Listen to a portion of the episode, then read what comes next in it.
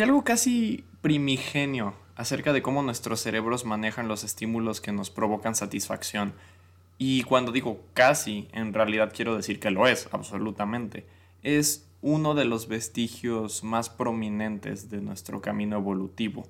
Los animales también lo tienen, basta con ver el experimento que se conoce popularmente como el perro de Pavlov. Seguro que ustedes lo recuerdan vagamente de sus clases. Le debe su nombre al fisiólogo ruso Ivan Pavlov, que hizo varios bueno, experimentos en perros, condicionándolos con cosas como alimentarlos tras cierto estímulo sonoro y luego registrar cómo, cómo evolucionaban y cómo reaccionaban ante este estímulo sonoro, después de acostumbrarlos a él. Ahora, el perro de Pablo puede parecer que no se relaciona con el tema de esta semana a un nivel superficial, pero déjenme presentar mi caso y les explicaré a través de ejemplos el cómo creo que nos atrae la violencia. Sin más preámbulo, pasemos página y comencemos. Hotline Miami es un videojuego simple de explicar a grandes rasgos. Son los 90 en Miami. El protagonista, Jacket, comienza a recibir misteriosas llamadas telefónicas que lo conducen a un conflicto con la mafia rusa. Por conflicto, claro, me refiero a niveles tras niveles repletos de maleantes a los que aniquilas sin piedad de manera gráfica y violenta, armándote con todo tipo de utensilios desde bates de béisbol hasta armas de fuego de alto calibre. Hotline Miami te conduce por un camino de sangre, mucha sangre. Y es divertido, muy divertido. El juego lo dice en una de sus pantallas de carga, no tengas miedo a morir. Y en el contexto del juego, es verdad, los rápidos reflejos de los enemigos, la forma en la que puedes repetir el nivel con solo presionar un botón si mueres, las puntuaciones altas por hacer las cosas rápido y el inigualable soundtrack que hace hervir la sangre de tus venas hará que te lances, que mates y que mueras sin remordimiento ni pensamiento a largo plazo. Y tras morir una y otra y otra vez, vas a ver cómo tu personaje es acribillado por las balas. Tras ver cómo le rompen la cabeza combates, finalmente terminarás el nivel. Y todo se detiene. La música se detiene, los disparos se detienen, y solo quedas tú rodeado de una pila de cuerpos sobre los que tienes que pasar para volver a tu coche, y así por cada nivel del juego. Llegas a un lugar, mueres, matas y te vas. Y Hotline Miami tiene un gameplay adictivo. La violencia que pone en las manos del jugador, el poder es adictivo, hasta que lo terminas. Superhot es otra de esas experiencias, aunque una ligeramente más lenta. La premisa de Superhot también es simple. Todo existe en alguna clase de limbo blanco. El suelo, las casas, los objetos, todo parece estar hecho como de plástico pálido como una maqueta sin color, como impreso en 3D. Lo único que destaca son figuras rojas, humanoides, que son lo único que se mueve en el mundo además de ti. Esos son los enemigos. Te dan un arma y la posibilidad de tomar las armas de tus enemigos caídos. Ah, y una cosa más. El tiempo no se mueve a menos que tú te muevas. Buena suerte. Esta combinación de mecánicas y visuales le da a Superhot algo que Hotline Miami no tiene. Tiempo para pensar. Poco, pero lo hay.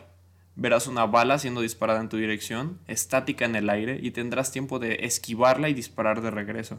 Tus enemigos, como si estuvieran hechos de cristal, estallan en cientos de esquirlas rojas tras recibir un impacto tuyo. Pero hay más.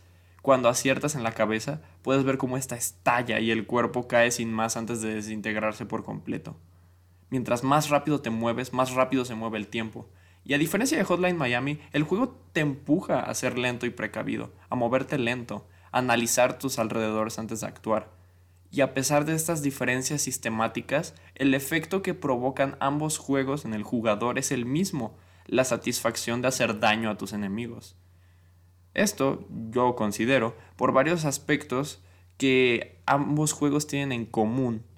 Uno, los enemigos son maniquíes sin rostro, obstáculos, no son gente en el aspecto de que no hablan, no gritan, no huyen, no dudan en jalar el gatillo en ninguno de los dos juegos. En otros ejemplos como The Last of Us o Ghost of Tsushima, em, juegos recientes aclamados por la crítica, los enemigos son en esencia humanos. Te temen cuando eres violento, gritan de dolor, se llaman los unos a los otros, se retraen, trabajan en equipo. En Hotline Miami y en Superhot son globos que explotan para tu satisfacción.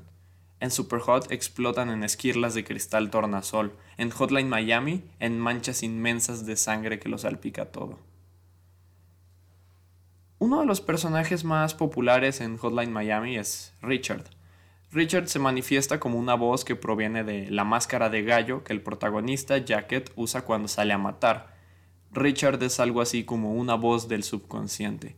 No es una personalidad alterna, puesto que nunca controla al protagonista directamente, sino que es una parte de él. Siempre está ahí y le hace una pregunta que se ha convertido en una frase clave de Hotline Miami. ¿Te gusta herir a otras personas? Es una pregunta para Jacket, claro. Solo va de nivel en nivel matando sin cuestionar a cada mafioso que se pone en su camino con una eficiencia y brutalidad escalofriante detrás de una máscara animal, metafórica, claro, y literal. Una de las muchas que se pueden conseguir en el juego.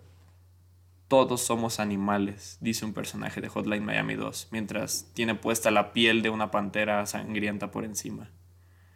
Pero la pregunta, más que ir a Jacket solamente, siento que va dirigida específicamente a alguien más, al jugador.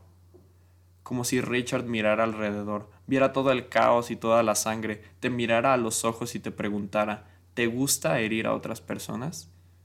Es solo un videojuego, diríamos nosotros. Es un concepto que se explora más a fondo en Hotline Miami 2, que tiene más personajes jugables. Uno de ellos es Martin Brown, un actor de cine que toma el papel protagónico o antagónico, dependiendo de la perspectiva, en una película que se hace inspirada en los eventos del primer juego. Martin sirve como tutorial del juego, abriéndose paso con su máscara de cerdo a través de una estación de policía, solo para revelar que todo es un montaje y todos son actores. Todas las personas que mataste en realidad estaban actuando. Esa noche, Martin sueña que está en una entrevista acerca de su nuevo papel, de pronto el entrevistador se pone la máscara de Richard y éste le habla. Le hace una pregunta clave. ¿Te gusta herir a otras personas? Es solo una película, responde Martin. Ahora, estoy lejos de culpar a los videojuegos de hacernos violentos. No solo sería eso usarlos de chivo expiatorio para poner toda la carga de nuestros problemas sobre ellos, sino que nos absolvería de investigar más a fondo la razón de esto, de buscar respuestas donde muchos realmente no quieren encontrarlas.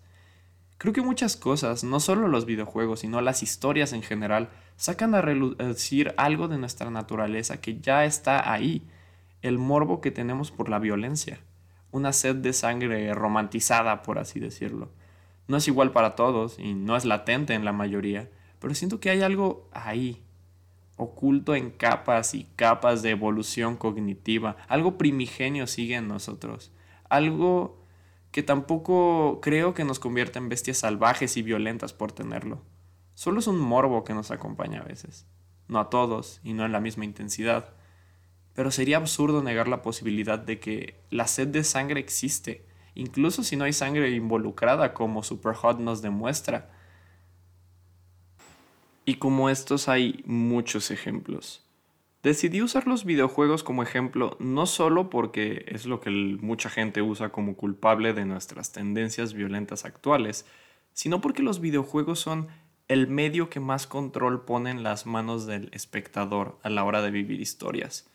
Y como Hotline Miami o Superhot, hay muchos más juegos que retratan la violencia como algo satisfactorio no con la intención de glorificar la violencia, al contrario, para que miremos dentro de nosotros y reflexionemos, ¿por qué disfruto de hacer esto? Ape Out, Vampire y otros tantos juegos que exploran la dualidad de la violencia, la satisfacción que nos provoca y las consecuencias que trae. Los videojuegos no son violentos. Nosotros lo somos a veces. Siento que si sigo por más tiempo me meteré en un agujero del que no podré salir, así que los dejo con esta pregunta. ¿Ustedes disfrutan herir a otras personas? Gracias por escuchar este episodio de Ex Libris y hasta la próxima.